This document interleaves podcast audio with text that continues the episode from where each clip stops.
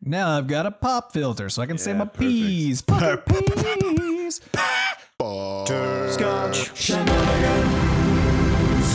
Hey, everybody, welcome to episode 48 of Coffee with Butterscotch, the game dev comedy podcast of Butterscotch Shenanigans. I'm Seth, and I'm the games programmer. I'm Adam and I'm the web st- thing. And I'm Sam, and I'm the fucking artist. And today is May 3rd, 2016. It could be any day. And before we get started, we have a warning anything could happen on this show, including lewdness, profanity, and I nudeness. did just drop an F. Yeah, I was gonna say. For example, Sam might say fuck in the past. yep. Yeah, so if you could just go Be back warned. and delete that from your brain. Yeah. Also, if you're a child, go away. Okay, let's get started, boys. Although we Mars? have attached the explicit tag on iTunes now. Yeah. So what are you doing? Get out of here, So- kids. You scamps. Yeah. Scallywags. Also, we're all in the same room for the first time in a long time, and we all have nice mics. This is the first time we are in the same room with individual microphones. Well, my microphone looks kind of like I'm going to go with ET. Adam's got a Actually, I'm going to take a picture of this so we can send it out later. he's got I don't a have my phone. sweater. We can take it afterwards. He's got a sweater wrapped around a mic that is standing on top of a Kleenex box. That's Plus- also standing on top of another box. so it's, It's very precarious. DIY. It's a precarious mic. yeah. Let's Uh, hit yeah, the news. Adam's up here in St. Louis preparing for the move. the Great Migration. Yeah, we're we're gonna have all of our studio in one place for the first time in forever. Literally, actually, forever. And speaking of all of our studio, it's going to simultaneously grow. Yeah. yeah, so we have a big announcement which we put up on our blog today. But if you if you're not the reading type, you know, then uh, you can just listen to the podcast. Uh, we are bringing Carol Mertz into our studio, which is awesome. We're super pumped about it. We've known Carol for three- we've known Carol for years, plural years. Um, While. She's currently involved in a bunch of a bunch of projects. She works at an indie game studio and a web dev firm. She also has kickstarted and distributed her own uh, card game and designed that whole thing herself. And she's going to be coming on as we're we're kind of we're we're playing with title ideas. We're thinking something like catalyst. Uh, her role will be something along the lines of she's going to take over a whole bunch of stuff that Sam currently Yeah. does. Uh, so there's going to be lots of community management, marketing, uh, PR, business development, finding new new ways for us to use our IP. So you know, if we wanted to do plushies or something like that, uh, that would be Carol would take care of that. So we can do all kinds of cool stuff now once she comes on board, and she's going to be coming on in June. Anything else you guys want to say about that? It's gonna be awesome. I'm just super It's, excited. it's gonna be it's gonna be super rad. Um, and just for those of you who are who heard about our other job opening, uh, we are still hiring. We're still looking for a what we call a game mechanic, and we have a bunch of information about that over at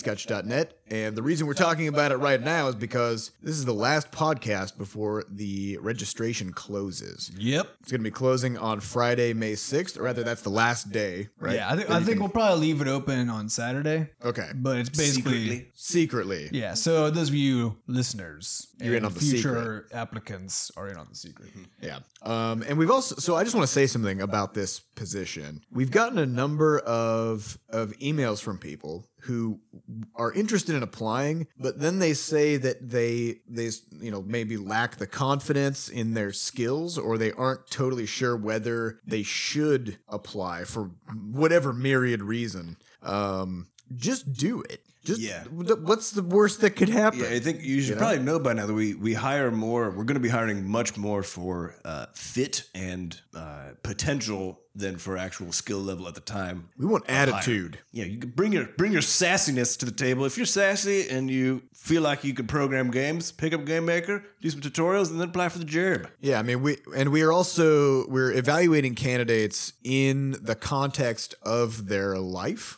So, you know, if somebody says, "Hey, I've been making games for 10 years," and then they go through this application process, and if they don't demonstrate any skill at game dev, we're going to be like, "Well, clearly you haven't quite nailed it."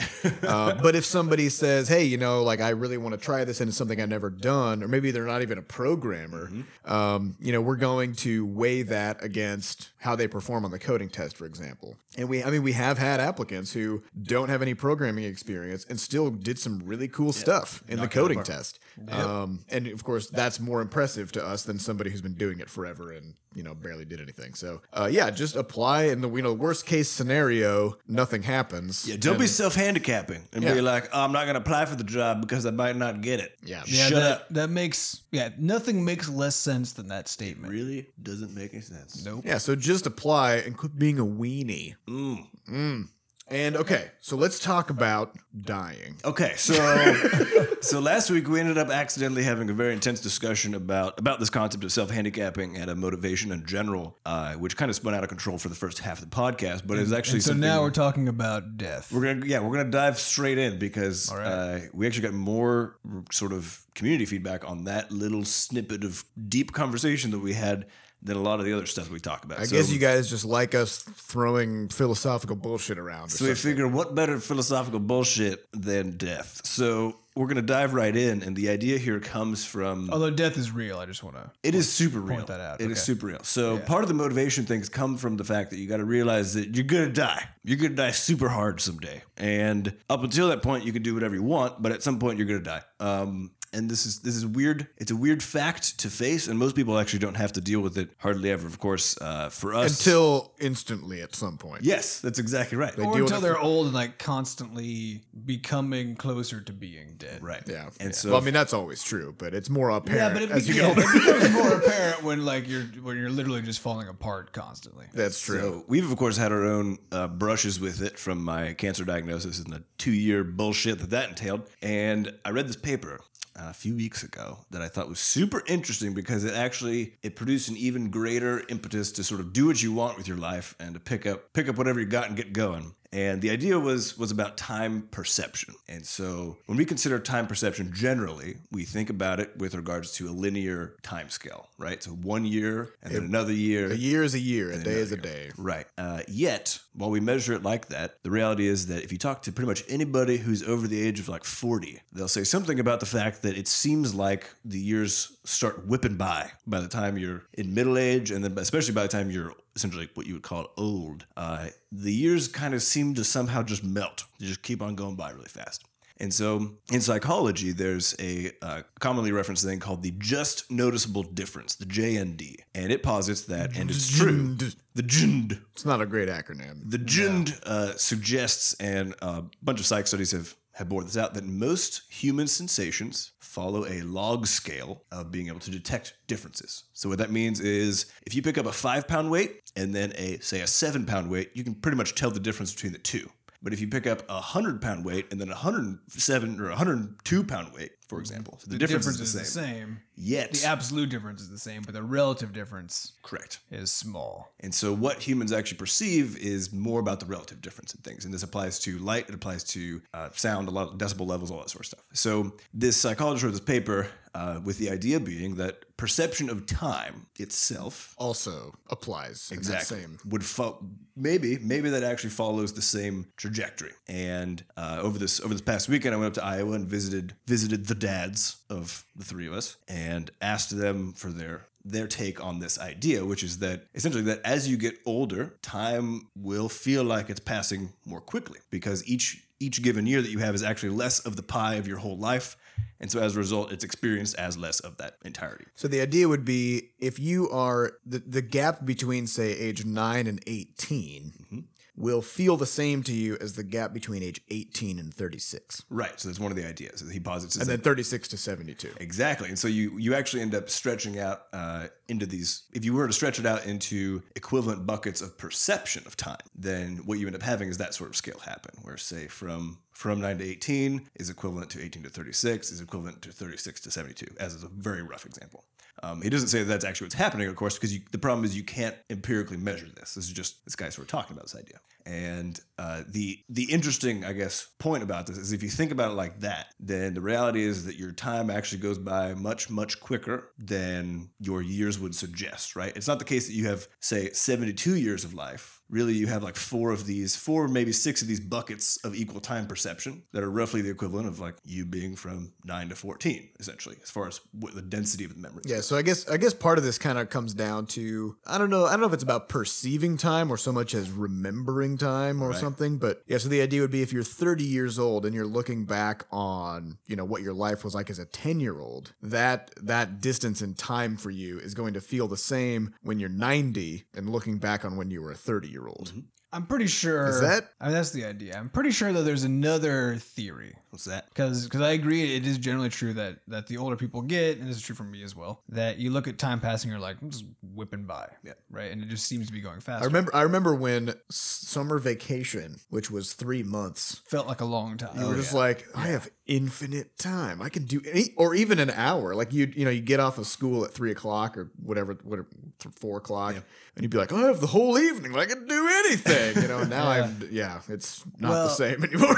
but here's here's here's a counter. Okay. Here's my Hit, counter argument. hit me, science man. Uh, so, and this isn't universally true, but it's pretty true that that as you are growing up and developing as a human being, the number of things that happen to you and the number of ways that you change as a human being are really, really fast and in short succession at the beginning. right. So getting like your And first they get girlfriend. further and further apart. But even your things first like big your test. daily life, right? Because if you think about your daily life in like in school, right? You've got like six different classes you go to, where like all of a sudden you're being taught a new worldview in each one. or you're super And- fucking pumped because you get to eat a peanut butter and jelly sandwich for lunch today, Yeah, exactly. which you don't. We've you've only done like eight times in your life. right. So so the things that you're So doing new. are relatively new. You haven't done them that much, and the diversity of things that you're doing is very high. So you're saying it's a it's a novelty fuel. It's a novelty fueled so- experience because as you get older, Yes. you go to college and it's actually the same. And like college for me felt like it was moving pretty fast, but like I. In the moment, it didn't feel like I was going fast. Like I remember it as being fast, but in the moment, I was like, "Oh my god, I've just mountains of work to do," and it felt like I didn't have enough time. But that's because the things that I had to do in college weren't things that you do in forty-five minute periods. They were things like there's this entire course where you're, you know, reading one massive piece of literature and writing an epic paper on it. And so my life wasn't divided into 45 minute segments anymore. My life was divided into a fucking three month segment. right, right. And now, and then, and then my PhD, it was like divided into year long segments. And now it's divided into game development long segments, which span six One to six months to two three years. yeah. right. and and those are now those are the milestones, right? Or like, or me moving to St. Louis now after being in Dallas for the past seven years. Right. So, you're there- saying so the- there's the not as milestones much stretch. turbulence. there's just not much turbulence. And as you get older, like the whole goal of getting older is to basically stabilize your life by generating huge amounts of, of or generating as much wealth as you can, buying a house and settling down, having kids and settling down further. But then the And fewer new experiences the you fewer have. new experiences you have. So Have perhaps you- okay, well, wait. I have to say, have you guys seen the movie Click? Yeah. It's, I have not, but I know it about is the it was an ambush of sadness. Yeah. And I'm still upset It's about an it. to Adam this day. Sandler movie, and I remember watching the previews, and they were hilarious. Okay, it Well, was the I it was mean, the first one he did where he went from being just totally goofy to really serious, Yeah, it was a and serious bait nobody and was switch. prepared. I was not prepared. Yeah, um, yeah. So when I when I heard about when I read this article and heard about this idea of sort of time moving faster, um, I kind of connected it to the idea of is, which we kind of talked about last week, but the idea of habit formation and how basically the human brain right. You're more automates an things. autopilot. Yeah, the human brain automates things the more it experiences them, right? So the third time you eat a peanut butter and jelly sandwich, you're like, oh my god, you know. But the 330th time, And you didn't even know how to make that peanut butter and jelly Yeah. sandwich. and like by the time you get into the hundreds of doing the same thing over and over in your life, um, you just don't even notice it The happening. marginal utility of that thing is low. Is I have, lower. I mean, I have recently made and eaten a sandwich and then not remembered. that remembered I, it. I had, Yeah. to, I had to look in Yeah. the sink for the dirty You ever, silverware you ever to do clarify. that thing? You ever do that thing where you are in the shower and then all of a sudden, like you kind of blank out for a moment, and then you're like, "Did I wash my head?" Oh, yeah, that Or- happens to me all the time. Yeah, like oh, fuck it. I guess I just got to do it again. 'cause I have no idea. Or then you like you go somewhere and you're like, did I put on deodorant today? I d- have no memory of anything. Yeah, so I don't think it's that you. I don't think it's that you perceive time as moving faster. I think it's that you don't You're notice just on things. autopilot all the Which time. is exactly like, that's the actually the premise of that movie is like he gets this magical remote from the Beyond section of Bed Bath and Beyond. um, I don't remember who gives it to him. Some It's some Christopher Walken. Christopher Walken, I think. And uh, of course it is. but he, but he does exactly this, where it's basically like anytime there's a part of his life that he's just kind of tired of doing, he just uses this remote to fast forward it and and just like reappear on the other side of it, having done it sort of on autopilot. But then the remote starts to learn what he chooses to fast forward, and it starts automatically doing it for him. So what you're saying is, the- that is your that brain is wasn't already even- doing that. Yeah, Yeah. is that- that's actually just reality. That's just how it works, which and is as really sad, as it was in that movie, that's how sad you should be about your life in general. right now. well, so there's but there's a there's an interesting There's a cure. there. Well, there's a bunch of interesting things here. One is that the striving only toward uh, points of security, which is what a lot of us do, either in your means job. you're gonna die faster. It actually, yeah, it literally I means mean, it'll feel like it. it'll feel like you're going to die faster. So that means that you need to build in time to do new stuff for one. Um, the other one is, and I, I found this interesting from just having from uh, doing more sketching from past week.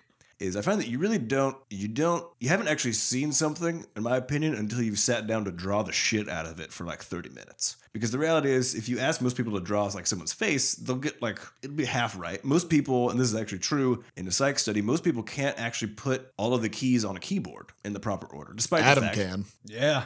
Adam's keyboard doesn't even have any letters. Oh, on yeah. it. Nope. it's just totally blank. blank. but most people actually can't. But I, I can't, do do, it. I have to do it by by typing out the letters and like I have to type Yeah. them out physically in space and be like, okay, which one goes all under muscle this finger? memory. Yeah, it's all muscle memory. So I have to me- make my mo- my my muscles recall the memories to actually find it. well, there's so there's an interesting idea, right? Which is that uh, to like you need to you have to this present idea of of being mindful, which is sort of swept all over the place. I think is a bit of a push against this idea, which is that everyone's always pushing for more and more security, but the reality is that being very secure should really be the foundation for you being kind of a nut about other stuff, right? Like you get being able to have a house and being able to have like a lot of friends and stuff should allow you to take more risks with other activities or you know put together a group to go whitewater rafting or Yeah, something. there's, Security- there's no point yeah. in security if you then don't get to take risks and use that as a net. Exactly. So security for the sake of security is a bunch of bullshit. And you want to make sure you're always sort of grabbing the next thing and learning something else from it.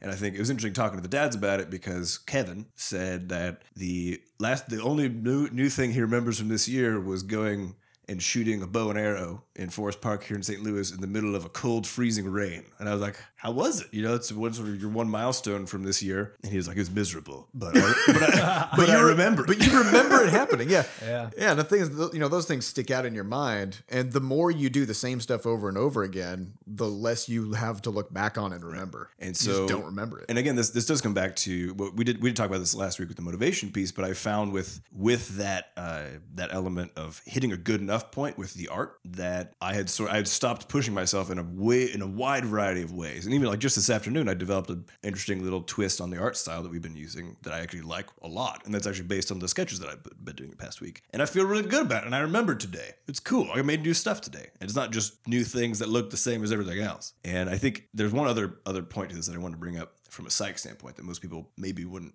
uh, think about right away. Mm-hmm. And that's the difference between your present self and your remembered self. And there's this interesting problem in psych, and it actually has sort of ethical quandaries associated with it, which is that your present self wants certain things, and your remembered self, your sort of narrative self, wants actually a separate set of things. And the easiest example of this that they did was they found there were two surgery techniques that you could perform on a patient. And they basically gave the patient a little pain dial because they're awake the whole time and they can they measure the output of the amount of pain they have, right?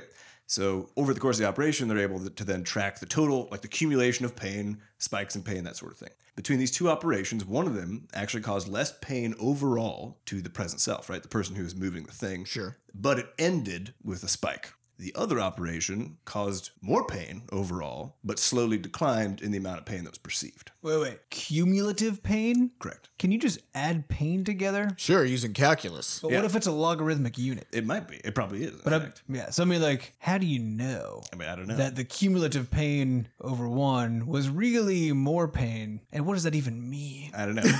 but just roll with it for a moment. Okay, just we'll roll with it. So Sure. continue. So the point is that in one circumstance, you can optimize for uh, a patient literally experiencing less pain during the operation presently. Just kind of threw out. But the problem is they give they give worse ratings about the surgery and about the hospital experience than if they get the other surgery, which technically causes them more pain, if we're believing the measurement. Maybe. Maybe uh, technically causes them more pain, but ends in a way that is essentially more more uh, appropriately remembered or remembered more positively by the person. So this time dilation thing is the same thing, right? Because the reality is your moment to moment experience of time doesn't change. Like I don't feel like my moment to moment experience of typing or doing anything it doesn't that doesn't feel faster, but the remembered remembered piece does, right? And so the question is like, how do you find something that both, you know, you don't necessarily want to torture yourself in the present moment to remember stuff, I guess, is based on Kevin's archery moment. Like, you don't want to be standing out in the cold all the time. That's right. Hmm. You Lot gotta to chew always on. end on a high note. Food for thought. Yeah.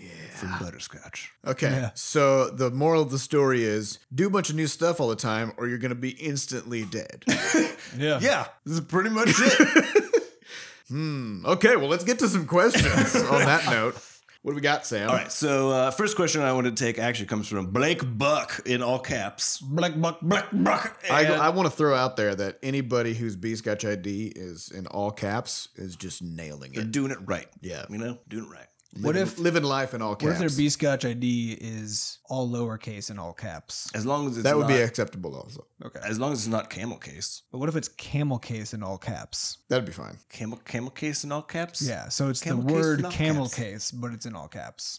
Or it's all this caps is- the word, but in camel case. This is this is off. This is reminds me of that uh, rocket jump uh, Yeah, the Wi-Fi password. password video, which Yeah. people should look up. But anyway, Yes. uh, so this question comes uh, from the art and motivation stuff from last week. Blake Buck asks, uh, Sam recently spoke of his hangups and considering himself an artist, and I've worked in AAA game dev for five years, but until recently I've never pursued my own project. Do you have any tips for other artists of utility like yourself? Software, technique, other stuff. Uh, and I want to ask your guys' opinion on it too, because the truth is, so Seth actually did a bunch of art himself for his own projects, probably more so in the capacity you're talking about, because he was programming at the same time, whereas I just kind of came on and started doing art by itself. So I want to ask Seth about it. Yeah, it- well, it's definitely much more fun and enjoyable to make art that feels like it's going to be part of something else, right? Mhm. Like it's it's much more motivating to be like, oh, I need to make a character that's running along the ground or you know whatever, instead of just drawing something and then being like, well, I did, I drew that, and then just walk away, I guess, for the rest of the day. Um, yeah, so if you actually pick up, try to pick up a little bit of programming or something, it might be so you can bring your work to life. Mm, I yeah, because you, you'll be picking up a new skill as well as you know, and then you'll also give yourself more of a reason to sort of refine your existing skill set with art. And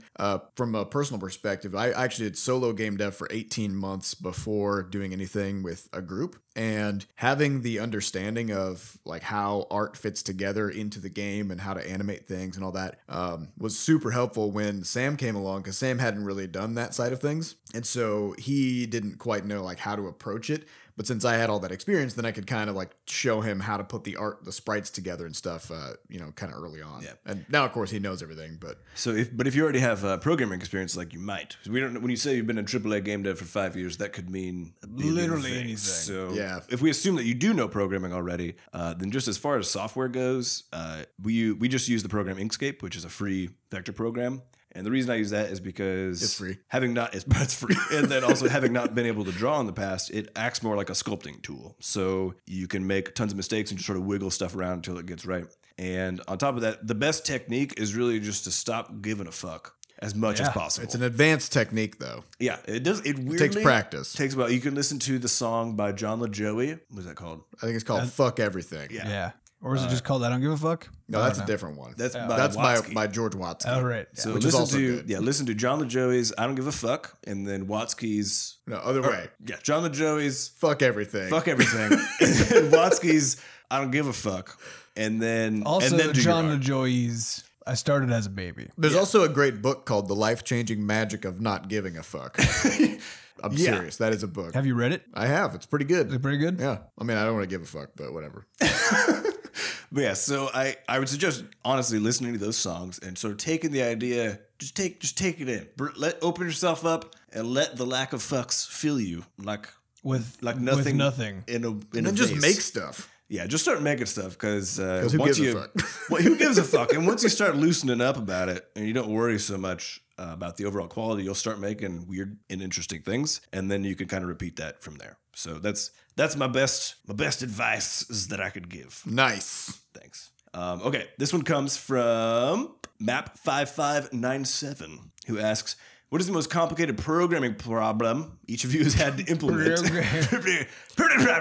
and uh, which one? Which was the most complicated programming problem, and which was the most fun? Okay, I have an unconventional answer. Seth, okay, go. Okay. Every programming problem that you solve is probably the most complicated one at the time. And then in retrospect, it was super easy because Yeah, none of it that's true. makes none of it makes any goddamn sense until it's done. And then you're like, oh, okay, I get it. I get it.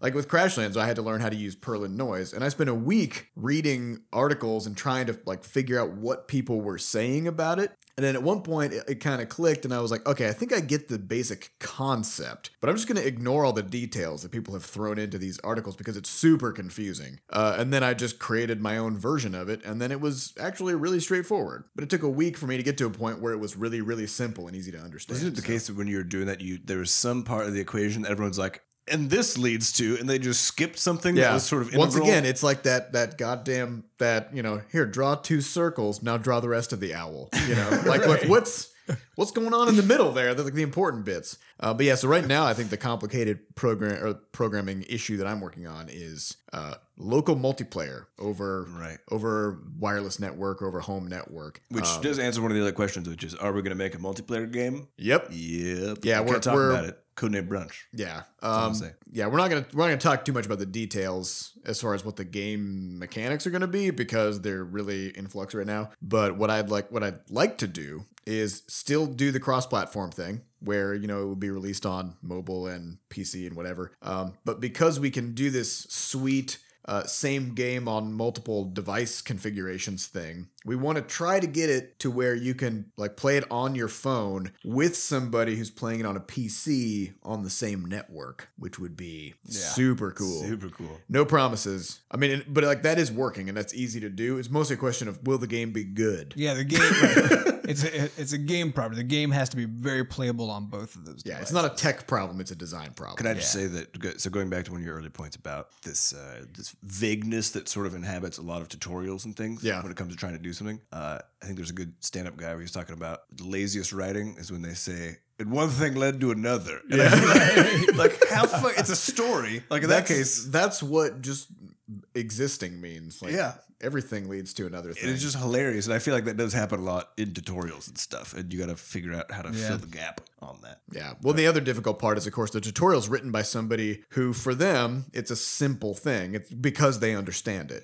And it's just like how you, when you design a game and you automatically tend to make it much harder than it needs to be because you've played it and you understand how everything works. And then you put it in the hands of a new player and they have just no clue what to do and they just suck and they just die a whole bunch. You know, it's the same thing with everything. All right, Adam, what about you? Actually, the, that's a good answer. I mean, it's it would be the same because I was looking back and I was like, I don't, I can't think of anything complicated I've done, but I've done a lot of stuff that was definitely complicated. Mm-hmm. But Yeah. once you've done it, you're like, okay, Yeah. never 'Cause mind. my- maybe speaking of this whole memory, And then you thing, hurtle toward right? oblivion even faster. Well, but I mean, the last part of each one of those things I remember is when it was done. Yep. Right? That was the note that I ended on, and so I don't remember the pain of not understanding how it so you're works. saying that you've never gotten perma stuck on anything. if I have, I didn't give a shit. don't Sorry, give a fuck. I didn't give a fuck, Yeah.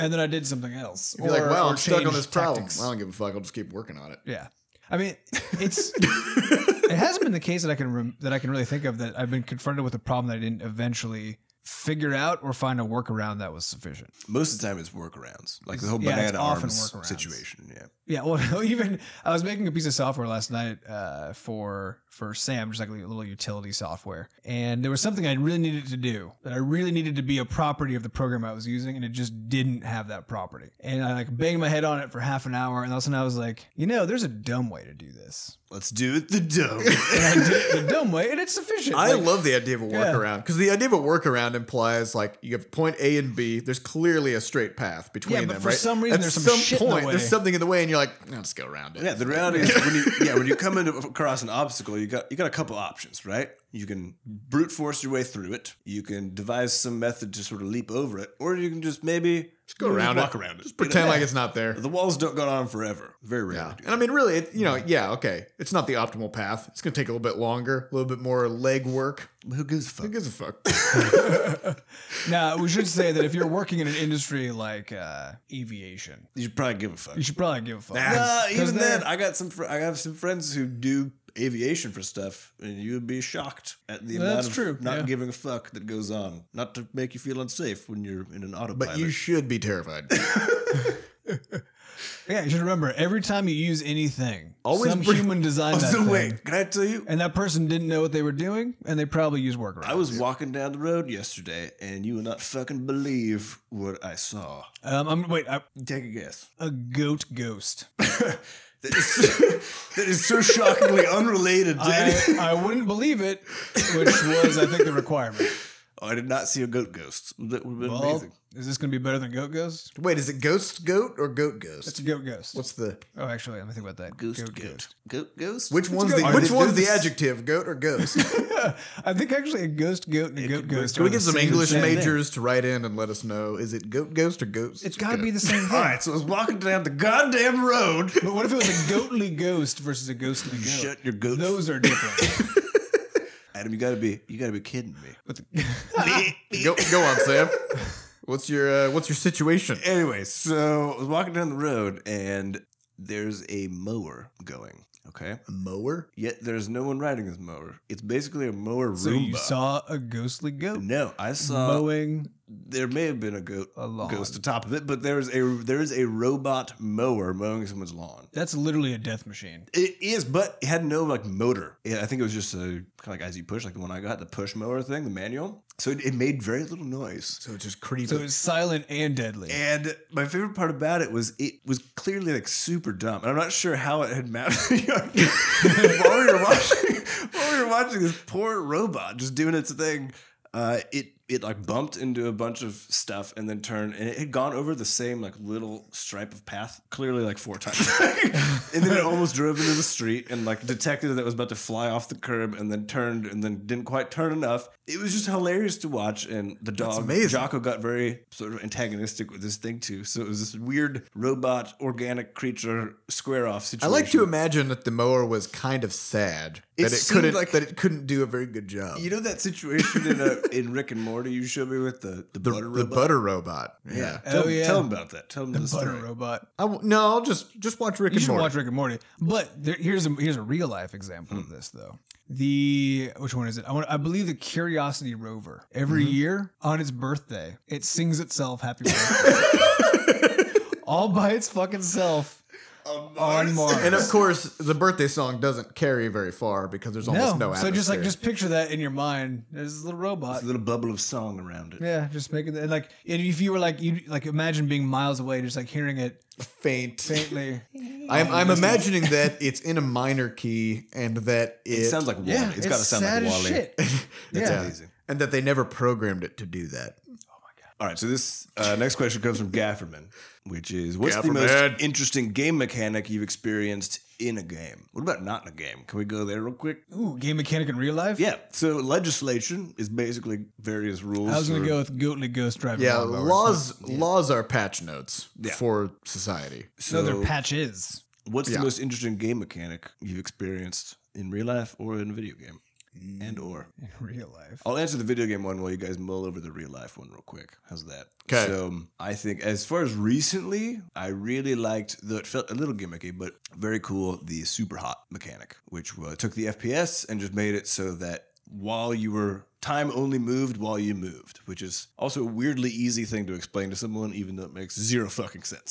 so uh, if you haven't played that, at least watch some videos of it because people pull off some extreme ninja matrix stuff, which is super fun to watch. But Yeah, I Hmm. would say so to the to the actual game game mechanic. These would both be cliche probably, but when they happened, without a doubt, they were phenomenal. So those would be Portal. Mm, yeah. Which, Oh, yeah. I mean, there was nothing like that at that time, except for the game that it was sort of based on. But uh, Narbacular drop. Narbacular Drop, which I also played while I was waiting for Portal to come out. I did the same thing. Yep. It was good. and uh, and then the other one would be Braid because there have been other games that have done similar kind of time mechanic things, but nothing that close to that well. Right. And and it just crushed it so hard that that and, and you know thinking of puzzle design from that kind of a mechanic perspective, like I would never want to do that in my entire life. yeah, I've, I've tried to make a puzzle game in the past and it, it didn't pan out for me Project- or anyone. Project actually. 87. Project Oh, yeah. Project 87. I think I it's thought it's- still floating around on the Didn't it internet. get somewhere. translated into Japanese for some some reason and like Yeah, I got approached by a, a company and they're like, "Hey, we'll, we'll translate it into Japanese." And I was like, "All right." And then they did, and now it's for sale in Japan. I don't know how it's doing because I haven't collected any royalty checks. I You should, I haven't should send a asked. man an email about that. mean, I assume it's huge in Japan. I don't, yeah, I mean I obviously. don't know. Yeah, it's Project 87. For me, a real life game mechanic that's really interesting is electricity Hmm. because I I don't fully understand it yet. I feel like it has a lot of depth. I feel like fire is the, sort of the same for me, you know? yeah, like what's it doing? What the What's it- fuck? what's going on there? What? It just destroys things. I'd be like, what? But you can also put meat on it and make And it makes it hamburgers. delicious. yeah. if contained, it's your friend. If uncontained, it's your worst enemy. It's yeah, got an ele- electric- autobalance. yeah, like i- yeah, electricity will will kill you, and it shoots out of the sky. But also, it somehow like makes computer screens go, and like we're turning our voices into electricity right now, and then we're gonna put that into some other electricity, send that over a bunch of wires, and then other people are gonna hear us talking because of electricity. I don't understand any of this. It is very cool. I guess for me, I'd have to say the game mechanic is is programming other people with my words.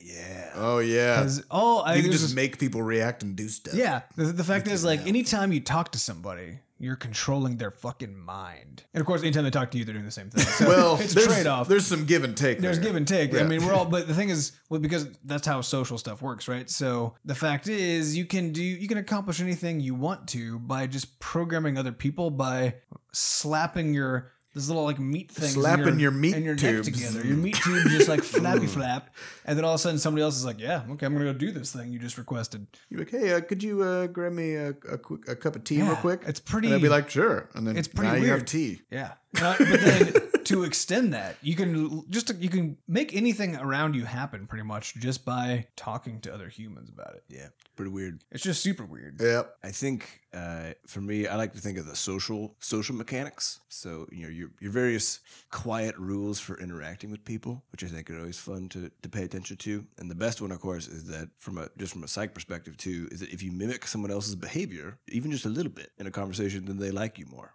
Yep. Right. Match their tone, their. It's a little like match three puzzler every day of your life. What- you do it subconsciously. Are there any psych studies about what happens when you crush someone's hand into powder when you shake their hand? Do they like you more when that happens? 'Cause think- I have generally not liked it when that happens to me. There are some some people take that idea of having a firm handshake just a little too fucking far. Yeah, there's a, in my there's a opinion. difference between firm and like vice grip. Mm-hmm. You know, there's a there's a line there, and you don't want to cross it. Yeah. All right, next question comes from Racing for the Finish, and this is about the game mechanic position. Given that it's been up for the world to apply to for two weeks now, have there been any surprises or fun stories that come up related to the game mechanic position? Um, Yeah, We have to be careful what we can't say. share most things. Yeah. No. I, I can speak generally. The thing that has actually really surprised me the most, and I, I did not, ex- I mean, I kind of thought this might happen, but it was a weird, wild guess, uh, is that people with a lot of programming experience are having a really hard time with Game Maker. And Or people, Maybe it's just yeah. your code. Oh, maybe. I don't Either know. way. But yeah, it's basically the the more experience somebody has with traditional programming, um, the harder time they seem to be having with uh, with the programming test. Yeah. And inversely, people with no programming experience aren't having too much trouble at all. So, Right. Yeah. It's uh did not really expect that to be the case. Yeah. Well, kind of did, but I, just not to that e, to the extreme that we've seen it. Yeah. Yeah, you'd think that somebody who who could think like a programmer, who's trained that way, Yeah. would be able to sort of, you know, parse it out and figure out how things work and then Yeah, you know, I do adapt think to the though- system. I mean, I think 'cause since most programmers know lots of languages and they've been exposed to lots of different stuff, I think it's probably true that given some because it's a it's a very time constrained coding Mm-hmm. test that we that we have in this thing. I think given some more time, like you know, e- like a few days of like real real world work, I think they'd get over those hurdles probably. Oh, yeah. Yeah. Uh, but yeah, having that short They of would have a time much window- higher skill cap out of the gate than somebody who doesn't Right, have any yeah, programming. Right. So, so they'll have like a they'll have a st- yeah exactly because like what we saw from the people who didn't have much programming experience was their peak performance. yes. Yeah. Right. What we saw from people who were good programmers was actually like on the low, like far on the low end of their experience, probably. Yeah. Uh, which actually because it's interesting because that means it was it wasn't as good of a test as we kind of thought it was. Mhm. Probably. On the other hand, maybe it was because we were testing for lots of things. With these We're testing guys. for lots of other Yeah. things because it's Yeah, it's that's a interesting. it's a totally self directed coding test. It's, it's not like we say solve this problem. I mean, we're just handing a game to people and being like make it better. Yeah, I think the, the thing that's been surprising to me about the whole process is, I mean, I think we've had a we've had a really high number of what seem like really high quality candidates, which is really cool and kind of surprising since we didn't spread the net out too far. And on top of that, the reading of the essays. So there's there's this idea that you, anything you do, like how you walk, what art you choose for your house, how your handwriting looks, sort of splatters your personality around a little bit, right? And so if you this is the reason why the idea of metadata is is super obviously dangerous because you're sort of Yeah, you can learn a lot about a person just from looking- without actually looking at them. yeah, absolutely. And so having people answer even just a series of essay questions and then also looking at their say a cover letter that they chose to write and the choices they made in these things, you actually you start getting a really interesting sort of whole vibe of a person pretty quickly. Yeah, and how they and how they frame problems. Yeah, it's very interesting. So I've been I've been enjoying that a lot. Uh, Well, and also uh, how, and we were talking about this a little bit too, how the the person that someone presents themselves to be, uh, Wears off over it time. wears off over time. So like because we have, it's a pretty extensive uh, application process that takes place over it's, it's very over extensive. days at, at the fastest, right? Um, for for most people right now, it's been like basically a couple weeks. Uh, and of course, that's not like full time working on it. That's just doing a piece on one day and then three days later doing another piece. Um, but people aren't maintaining the what they showed us at the beginning. Yeah, the, everything that we are doing in this application process has been thought out with the the pure end goal of determining who each applicant really is and what they're capable of. And one of one of those aspects is the longer you expose yourself to, s- you know, we figure like anybody can sort of put on a mask, like a social mask and sort of blend in with a crowd and uh, you know, really like take a lot of time and double check what they say and their grammar and everything. But the more things you ask them to do and the longer you're exposed to that person, the more their true personality starts Yeah, to the more show authentic through. they become, yeah, I the, they guess. become more authentic. Um, and that's really the, the whole point of like why this application process is that Mm-hmm. long. Yeah, it's It's been very interesting. It's fun. Fun. yeah. and It's little- been it's been funny to see like people who took a lot of time on the essays clearly in terms of you know uh, making sure that everything was meticulous grammar wise and everything and by the time they get further along in the process it's just like your little heritage. it's just wild it's just wild frantic typing you know Yeah. it's it's funny it's interesting All right, next question comes comes from Ona Ravern, and this was an interesting one, which I'll just explain the concept of to you guys. Uh, so the question is, what about the quote no sales promise label? It kind of sounds like what you're willing to do, which is not putting on Crashlands Crashlands on sale for a while. Uh, and so the the rough idea of the no sales promise is some indie developers came up with this, where it's basically a price tag that you put on your game that says like it's an icon of a price tag that says no sale, which it basically just means it's not going to go on sale for. I think the rules are it's supposed to be like a generic standard, so you'd put this on your game if you're not going to put it on sale for like six months or something like that. yeah th- well yeah you're supposed to put an expiration date on the no sale Yes, tag that's right, right. Uh, so you basically say, I'm not going to put it on sale until November or whatever the hell. And they are trying to sort of like pull a bunch of people onto this this thing. And I, I wanted to hear what you guys thought of that, the general concept, and what implications it might have for any given indie developer. I think this would only conceivably do anything if it did anything if the promise was no sale forever Yeah, Because as I soon would as you go, I'm not putting this game on sale until November. Then everybody's gonna be like, I'll just wait till November. Yeah, I, th- I think if if someone is unwilling to buy your game the first time they hear about it, which will probably be around launch day, Right. Because they want to wait until it's on sale, that person will literally wait forever Right. and until it's on sale. And more importantly, they're gonna forget about your game within a week if Mhm. they haven't already bought it and played it, because the entire world will forget about your game a week after it launches. Like I, it's fucking unbelievable how quiet the world is about Crashlands right now. Oh, right? yeah. There are right now about four million people, most of them pirates, who have who have installed and played Crashlands, and and several and a couple hundred thousand. Uh, who I guess what? Yeah, we have a couple hundred thousand B Scotch IDs, like people who like liked it enough to log into the game, right? And we had a flurry of activity right at right at launch, and then a couple weeks after, and now it's just just dead. We get almost People are just they played it, they enjoyed, Yeah. and then they moved it on. basically doesn't exist, which, is, it's fair. I mean, it's not a it's Yeah. not a. We often re- use the term hobby game, which is something like you know League of Legends or M- Warframe, World of MMO, Warcraft. you know, kinds of ga- basically games where you build up a big social network inside the game, and then you just every like it becomes your hobby. So every day you come back and you keep playing the same game over and over again. Yeah. And Crashlands just is not that. It wasn't designed to be that. It's a single player experience. It has an ending. So once you're done with it, you just don't have anything to talk about Yep. mm-hmm. with people. Yeah, So, and so what that means is not only so so basically everyone forgets about your game, Right. And so if if when they sell your game, you're like, oh, I'm not gonna put this on sale for a long time. They'll just be like, okay, I guess I'll buy it far in the future. But it doesn't matter because whether it's three months or a year, the person has forgot about your game for that entire period of time. Right. The, the weird thing about this to me is I asked myself after seeing it, I was like, what problem, what imaginary problem is this solving?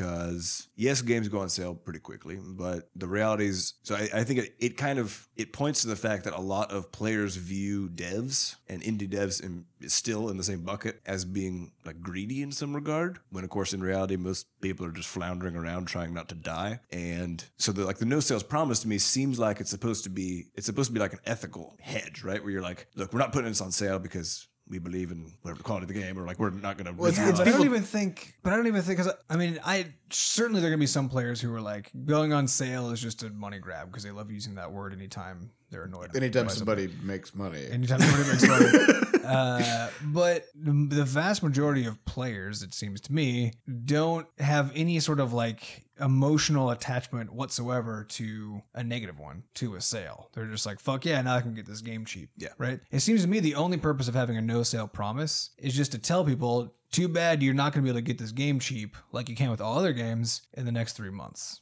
So you should just buy it full so you should just buy it or too bad. Yeah, the Right. question is if people would people turn around and then be and then just bite I guess the that's bullet? Yeah, I the thing. mean, For me, this I'm is- like, I no. doubt it. It doesn't make a positive like this promising not to give a sale to your players is not a positive promise. Right, I guess that's what's weird about it. Yeah. and it, it certainly caters to that that one extremely vocal and annoying group of people who were like, "Oh, it's on sale! You money grabbing! I bought it last week." Yeah. yeah. And and know. these these are the people who when you like launch your game and you're pumped about it and you go talk about it on Reddit, you know, nobody will talk to you except for these people because these are the people who are super pumped about new games and these people will tell you this is this is all bad. It's bad if you do this, it's bad if you do that. When the fact is they're representing a very small minority opinion. It's actually great for your game to go on sale. Yeah. Yep. Because then more people will buy it, more people will play it, and as long as that sale price still can provide As enough long as, revenue, yeah, as long as you don't do something like put it on sale for eight cents. Yeah. That's too that's too much. That's by too much of a e.g. sale. putting E it into a bundle. Yeah. Don't- Be wary of bundles. Don't bundle it. Yeah. Ever. All right, next question comes from Gafferman again. Gafferman again, who asks, "How do you feel about using Kickstarter and or Patreon to fund creative work, game development in particular? And is that something you'd make use of in the future?" I hate it. Why do you hate it? I got I got Wait, mixed- do you do you hate the idea of it, or do you hate the idea of doing it? Mm. Um, I hate the idea of doing it. Okay. I'm I'm cool with people using Kickstarter. Yeah, Yeah. I don't want I think to it's I, don't great. want to use Kickstarter. I mean, but I guess as a corollary, yeah. if that's the right word, how many Kickstarters have you backed? Mm, maybe like four? How many Patreons have you backed? One. Yeah. What What about you? what do you Sam? got what are you going for? I have backed I think like 8 or 9 Kickstarters. Okay, it's actually a good number. and 2. Well, because what I'm getting at here is What's your point? is Adam? even if you're not like actively hostile towards it, you clearly aren't really into it as a thing. Like you know, you, that's not a way that you as a consumer use to support creative works. Yeah. by Well, other uh, to me, to me, it all comes down to what it's all for, and Yeah. uh, there are there are a lot of Kickstarter projects. Uh, let's see, how do I put this? Having the ability to to sell an idea really well without having anything actually done um, allows you to get to blow projects dramatically out of scope Yeah. on Sure. Kickstarter. And you see this time and time again. Like there was a, a game, I'm gonna use that term super loosely, not in like walking simulator sense, but in like it was more of a game mechanic Yeah. uh, that was put up by uh, Neil Stevenson, who is the Mm-hmm. author who made Reamd. And a jillion other of the best books. And this is an eloquent guy, you know, like when he talks, you're and like really smart. yeah, when he speaks, you're like, ooh, I feel I good. like where this is going. Doesn't matter what he's saying. Yeah. And and he decided that the problem with modern gaming was the fact that anytime there's sword fighting, it's not realistic. I don't know what that means, but that was the problem that he was trying to it's solve. very it's extremely specific. it's a problem. real specific problem, but the way he presented it in his Kickstarter video, it was like I watched it and I was like, "This is a problem. we need, as a society, we need to do something about this."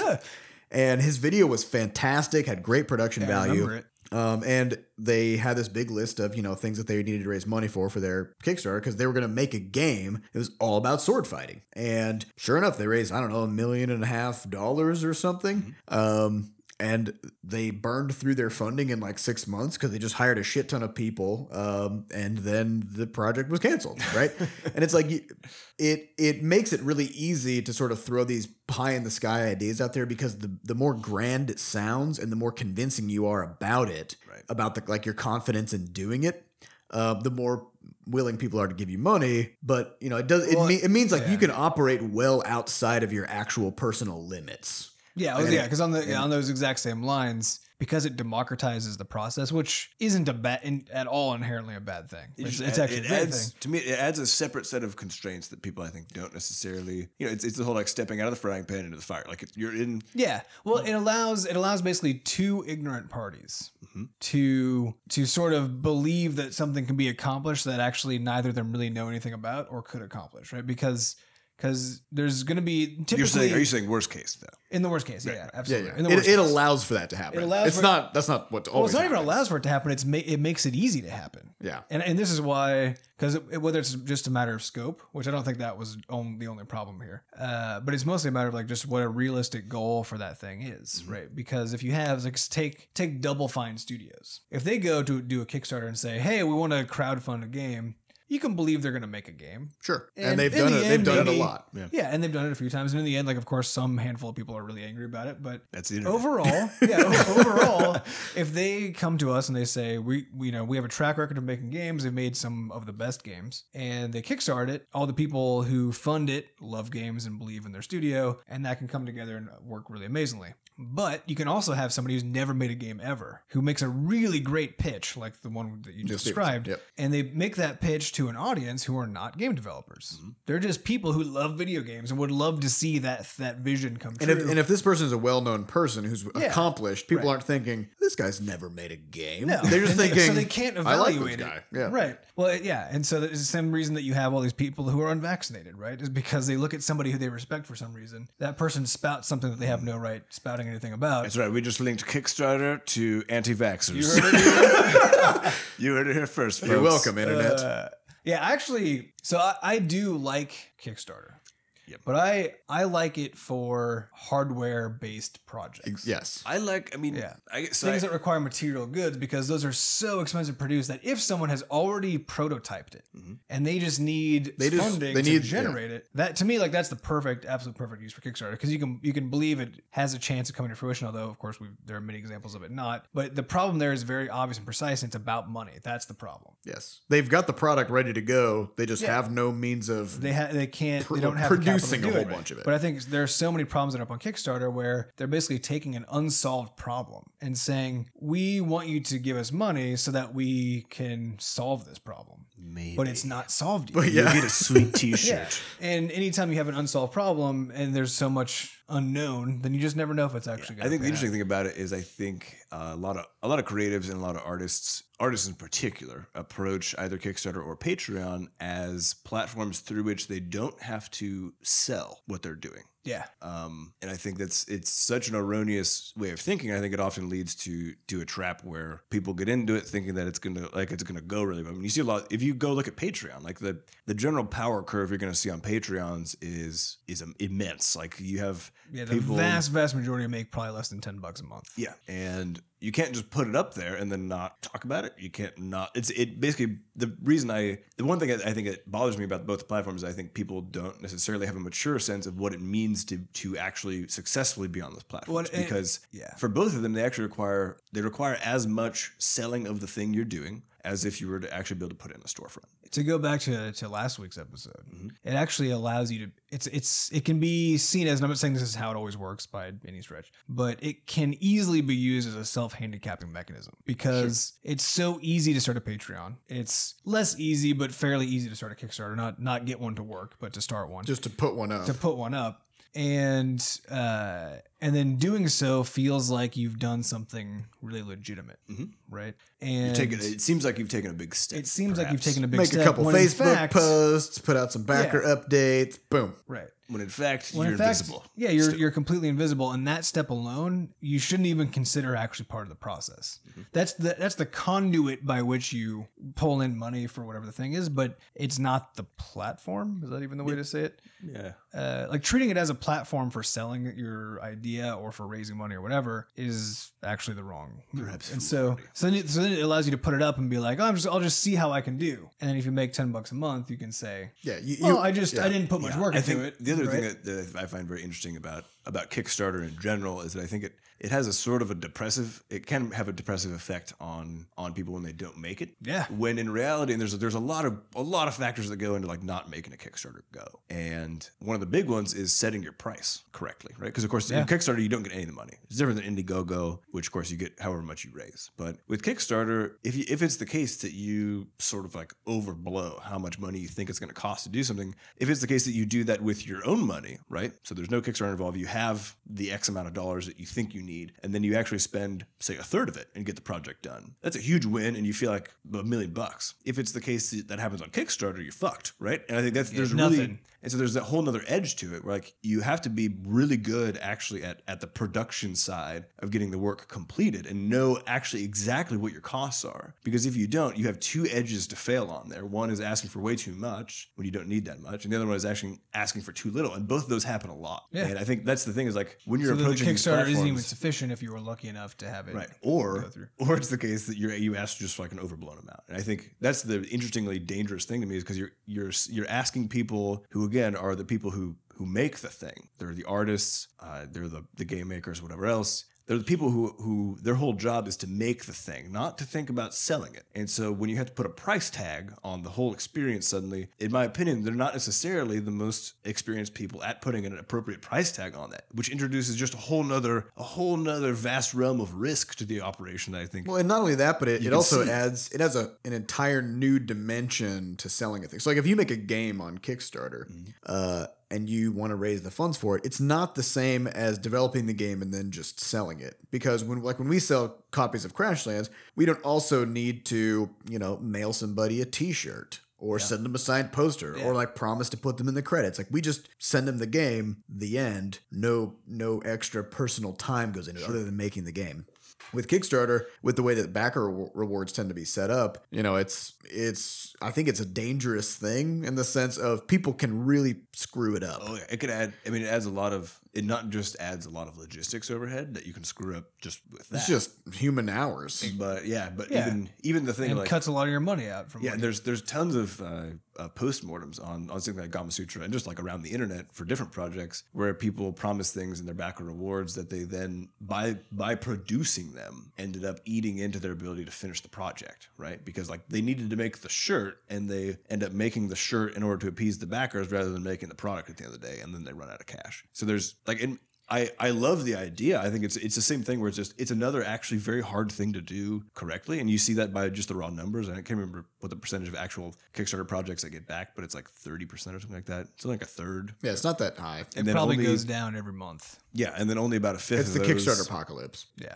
and then only like a fifth of those actually come to fruition at, at any point, like they're that actually get finished. And so obviously it's super hard. And I think when people approach it with a sort of nonchalance, like they could just put their thing up either on, on Kickstarter or on Patreon, it it Well, it's not- not, gonna it- go. But nonchalance isn't even. I mean, you can approach it very seriously, but if you approach it wrong, Well, yeah, it's yeah, there- it, there's yeah, a it's- million ways to do it wrong, uh, and and then just end up with nothing. And, I- and I think I think we're all saying we're all we're all basically agreeing that there's nothing inherently wrong with any of these, and in Oh, fact, it's great that they are options. it's just for real easy to fuck it people. up. It's just really easy to fuck it up and to interpret that the wrong way. Yes. To fuck it up and then be like, oh, I guess this is worthless. Well, I mean, like a great example would be, you know, if you have like, let's say you have a, a reward tier at like 50 bucks or something, and then you're like, I'm going to add another tier at 75, and you get a t shirt if you back at 75. But if That it T-shirt costs probably fifteen dollars to produce. Yeah, if it costs you 15 bucks to produce the shirt, another five bucks to ship it, the price difference for you between a $55 and $75 backer is $5, right? Yeah, and now now you've you had have to to do do, a bunch of all this work. extra work to get this t-shirt put together. You know, like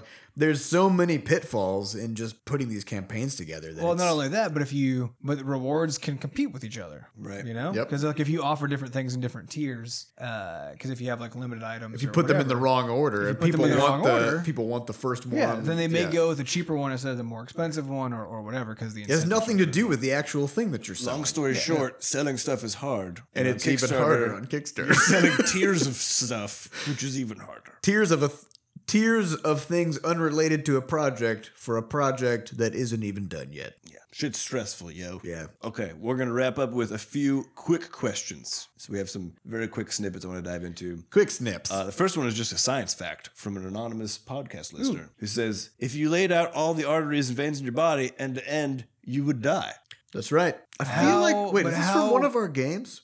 Where is this from? This is a commonly heard joke. Okay. Yeah, I feel like we might have used It that might be. joke somewhere. it's quite possible. Like I've, I've heard this joke numerous times, but I mean I like it. But all right, That's science not man. necessarily true because Aren't it they depends already how laid out? slowly you lay them out. It's kind of like that question of if you like if you replace one brain cell at a time with a Mm. robot. What's it? This is cell- a boat. This is a what's the boat? The boat analogy? There's like a philosophy I don't know term for where you're this. going. I don't know where you're going with. It's a boat thing. Okay. Anyway, carry on. Okay, so so if you've got a boat, The ship of Theseus. Is that right? I, d- I still don't know what you're Oh, talking about. Odysseus' adventure in the killing of the Cyclops. Wait, let me let me collect You this. may you may have to ship elaborate of Theseus. on this. It's just the point is if you replace Yeah. if you replace all the parts slowly, then it's the same thing or what? Yeah, Is I don't know that- is how that that what is. it is. I don't know what that What does it is. have to do with arteries and veins though? We're not Oh yeah, replacing. so them. it's the same idea as like there's something about like if you were just to duplicate a person's brain, Okay. and then take their brain out and put that one in, you'd be like you just murdered that person and put a copy of their brain in there, right. right? Technically, But I guess. if they were awake, if they were awake, and you slowly just replaced one cell at a time, It depends So on how that- much pain they're having during the, Yeah, the yeah. course of the thing, But- whether or not they remember it. but we're gonna sum it up over time and let it end on a low note. Okay, so they good. feel great about it. Sounds great. And then you've basically gone from the same starting and finish conditions, but it doesn't really feel like you've murdered that person and replaced their brain with a robot. So what I'm saying is this is the same problem. So you should just if slowly, you slowly murder. start un, you know pulling out and unwinding and laying out a person's blood vessels, Okay. if you do it slowly enough, then then Then it they hurts won't die. forever. they won't die. I don't know if that Just follows. if you take it to an, this is this is the beauty of calculus. but you're the biology, you know, PhD. yeah. I'm I'm so trust- gonna- trust I'm the gonna doctor. use- I'm gonna take I'm that gonna on use faith. my doctorate to back this up. Appeal to authority. okay, next question. Uh, from Racing for the Finish. If you would be able to bottle and sell your particular brew of sass, what would it taste like? sarsaparilla. Some good stuff. Done. Done. Move on. All right. Uh, next question. I want this to be a quick one. So make it quick. Do you think VR will ever become something everyone has, or will it just die down until it's forgotten? Nope False and nope. dichotomy. Flag on the play. Nice. Uh, next question comes from Tim Conceivable. In episode 47, you talk a bit about having formal education or training. Do you feel that formal education or training in general actually helps or hinders people? I think people hinder themselves and they need to just quit giving a fuck. Again, listen to John Nice. and Joey's I Don't Give a Fuck. Is that right? Yeah. Education can only help you in so much as you help yourself. Oh my God, it's like God. Is it though? Uh, There's that Is saying, it- right? God helps those who help themselves. oh yeah, which is Which is also, basically saying he doesn't do it's also a anything. way of saying he just chills out.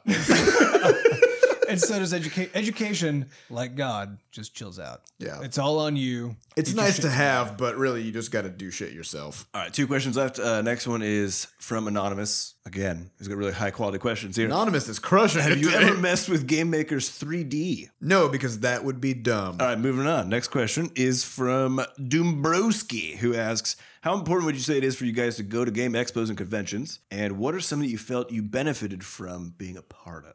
Uh, th- I mean, we kind of touched on this in the past. It's only important if you know exactly why you're going there and a- accomplish that. and as long as that reason isn't a bad one. Yes, right. Generic. And then the as second, fuck. but the Yeah. second one is, I, but, but the best we've gotten out of it is meetings with other developers because then we just met cool people. That's generally what you should use it for is for And meeting other business devs contacts. and biz people. Yeah. Yeah. If you're like, I'm going to go to GDC because they have great parties. Dude, I mean, that's just- fine, but or if you're like, I'm gonna go to Indie PopCon to meet Markiplier. and soak in the sights of Indianapolis. Number one, that's not actually gonna end up happening. Yeah. Number two, if it does, it's gonna take you 70 hours of waiting in line.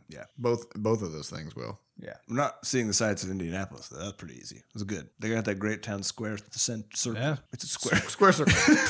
Which is actually a great time to say uh, we will be going to Indie PopCon. Um, oh yeah. sometime. When is that? It's coming up in the middle of June. Soon. Google it. Six weeks? Because I don't have the dates on it. so Google it yourself. Now, Ca- Carol will be coming with us, right? Maybe. She Maybe. Hmm, has to figure out some timing on some stuff. So we'll be okay. We're seeing she's more flexible on that. So uh, yeah, if you want to actually meet us in person, you can go to Indie PopCon. It is in Indianapolis. This will be our second year going. And since we won an award there last year, we got a big old booth. So we're gonna have our game set up. We're gonna have some t-shirts. If you missed the t-shirt runs, which by the way is done now, uh, you can actually buy one from us there. And we probably will bring posters, maybe. Maybe. We haven't figured that out yet, but we're gonna work on it. And you can come and hang out, slap us in the f- in the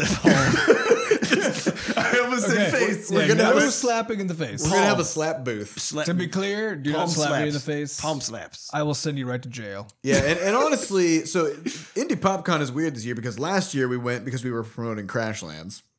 And this time we're just going cuz. We're just gonna go Uh, which, you know, like we had just talked about, if you don't have a good Terrible reason. if to you don't go. have a good reason to go, No, then no, you no, shouldn't. no, no, no. We're going well, just cause, but mostly because we want to meet the same devs that we met last year and meet a few more because they're trying to grow this whole like indie game dev part of this of this festival. And cuz who can pass up a free booth, right guys? Yeah. Oh yeah. Yeah. All right. And uh, the last one is that we have a panel tonight, technically. Which, On the night of No. this podcast. Yeah. Well, we if you're li- said- yeah, we put the date earlier, We're, which was we're recording this on May 3rd. It will be live on May 4th. So and if the you- night of May fourth. if you assume, if you go. if the fourth be with you. Oh yes, this is the fourth be with you night. the Uh, fourth. there's a marketing your game and selling your game panel, uh, which I believe is at Riot, maybe Science Center. I don't know. It's on the if you Google the St. Louis Game Dev Co-op, you can find the event on there, and we will be on the panel along with a bunch of other cool devs from St. Louis talking about how to market and sell your games, which we kind of touched on today. So if you want to come learn some stuff, again, give us the old palm slapper, then But come not by. face slaps. Not the face. and slap. as we oh shit! discussed Wait, earlier, this is tomorrow night. yeah, I'll actually you can be go. there. Adam will be there. Yeah. That's so weird. I actually wasn't even planning on being here this week, but then I decided it was the right move. And So I- I I'll say canceled my you flight. should definitely come if you want to learn stuff because, as we discussed earlier, the more stuff you learn, the slower you die. Yep. and with that, with that, thanks for listening to Coffee with Butterscotch. As always, if you want to catch up on podcasts or ask a question for next week, go to podcast.bscotch.net. Otherwise, shut up and die slower.